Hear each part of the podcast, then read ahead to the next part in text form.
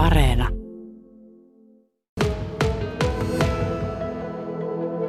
Katse laitetaan sinne vuoteen 1677. Silloin tulva ja raju jätteen lähtö aiheuttivat suurta vahinkoa ihmisille tässä Tornion laaksossa.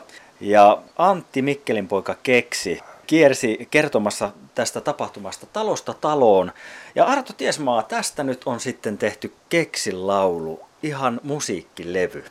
Lähdetään liikkeelle siitä, että miksikäs tämmöinen levy tehtiin? No, Arto Junttila otti yhteyttä, että hänellä on tämmöinen idea, että voitaisiko tämmöisestä tehdä musiikki, joka olisi rock'n'rollia, koska hän oli Mikael Niemen kirjasta lukenut ja saanut inspiraation, että, että tämä jäittelähtö se on niin valtavaa rytinää ja siinä on semmoinen voima, että se on niin kuin luonnon rock'n'rollia. Antti Mikkelin poika keksi, tämä on Arto sulle ihan sukuakin. Minkälaista lisäpotkua se toi sitten tämmöiseen musiikin työstämiseen, kun kuitenkin Antti keksi on sieltä kaukaa kaukaa jotain sukua? No kyllähän se, kyllähän se mukava asia on.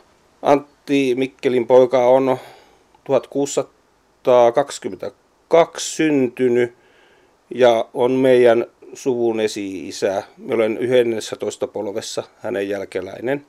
Ja ensi vuonnahan tulee sitten 400 vuotta tästä hänen syntymästä. Sä Arto tietenkin vähän tota historiaa kaivelit viimeistään silloin, kun aloit säveltämään tätä. Ja kun Antti keksi tosiaan kiersi taloja silloin, kun äh, oli iso tulva Tornion laaksossa, niin minkälaisia ajatuksia sulle heräsi, kun sä tätä historiaa kävit läpi?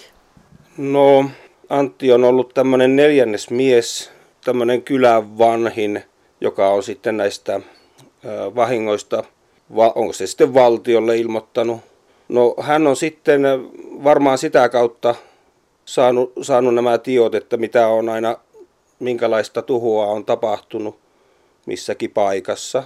Ja no hän on sitten näitä ihmisiä, ihmisiä tuntenut jokivarressa ja ylivalta on näköjään ollut pikkusen semmoinen väki, mitä hän on halunnut piikitellä. Että tässä, tässä runossa sitten tulee tämmöisiä paljon nimiä, joita hän sitten niin kertoo ja vähän ironisesti sitten myöskin haluaa piikitellä heitä. Se oli ennen vanhaa vähän erilaista tuo tiedottaminen, niin kuin tässäkin, että lauletaan tämmöiseen vanhaan tyyliin ehkä runoja käyttäen. Jos vertaa tähän päivään, niin ajat oli 1600-luvulla monin tavoin erilaiset. Voisi kuvitella sitä, kun tämä Antti keksi tosiaan talosta taloon kiersi silloin. Mitä se olisi tänä päivänä? Siihen aikaan ei ole varmasti ollut instrumentteja. Ja nyt mulla on tässä nyt tietenkin aika paljon instrumentteja. Että varmaan se musiikki nyt on kyllä ihan, ihan erilaista, mitä se on hänen, hänen kertomana ollut. Mutta, mutta lähin tässä nyt sitä Junttilan ideaa toteuttaa ja pyrin tuomaan tämän tähän päivään tämän, tämä hieno runon, joka on ehkä nyt ollut vähän unholassa, että se, sen aika oli nyt sitten taas saada uusi nousu. Arto, nyt kun sä oot tätä levyä säveltänyt, niin kun sävelletään jäiden lähdöstä, miten oot halunnut jäiden lähtöä kuvata musiikilla? Joo, minä, minä olen yrittänyt niitä runossa olevia nyansseja huomioida ja lähdössä tietenkin on, siinä on välillä suvantuvaiheita ja välillä ryskää kovemmin ja sitä olen sitten yrittänyt ottaa huomioon tässä musiikissa. Nyt istutaan tässä kuistilla sun mökillä täällä Pellon Mämmilässä ja katsellaan tuonne joelle.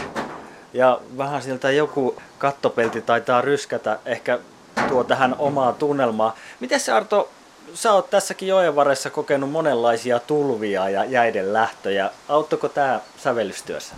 Kyllä se ne vuonna 84-86 oli valtavia jäänlähtöjä. Siinä pellon lempeässä meni, meni Mikkosen karilta meni talo. Kerkesivät juuri, juuri ennen kuin se jäät särkivät taloon, niin kerkesivät poistua sieltä talosta. Ja tässä meidän törmällä savusauna särky. Ja silloin kun se minun äiti on ollut tässä törmällä sitten katsomassa sitä, kun se spektaakkeli oli, niin se sanoi, että linnut lähti, karkas paikalta ja tuli kylmä tuuli ja maa jyrisi niin, että ikkunat meinasi tässäkin talossa mennä rikki. Se, että kyllä sillä voimaa on sillä. Mutta vuoden 86 jälkeen ei ole enää ollut. Että se on ollut, ne on ollut aika lepposia nuo jäänlähöt. Yleensä kun puhutaan musiikkilevystä, niin siellähän tietenkin on kappaleita, mutta tässä levyssä viimeisenä 11 teos, puhutaan teoksesta, on radio-ohjelma. Tutkija Erik Valberg kertoo keksistä ja hänen tulvarunosta. Tämä on aika mielenkiintoinen lisä. Joo, tässä ajattelin mä semmoista, että tässä tuotas esille tätä runoa mahdollisimman hyvin. Tämä itse runo on kirjoitettuna mukana ja sitten tämä Valberin kertomus vuodelta 60 Ruotsin radioon antaa vielä hyvin tarkkaa tietoa, mitä nämä kaikki tapahtumat ja henkilöt ovat olleet. Ja ajateltiin, että se, kun nykyisin hän ei CD, CDtä enää paljon tehdä, niin tämä olisi semmoinen tietopaketti, jonka vuoksi sitten tämä on tämä teos paikkansa auringossa ansainnut.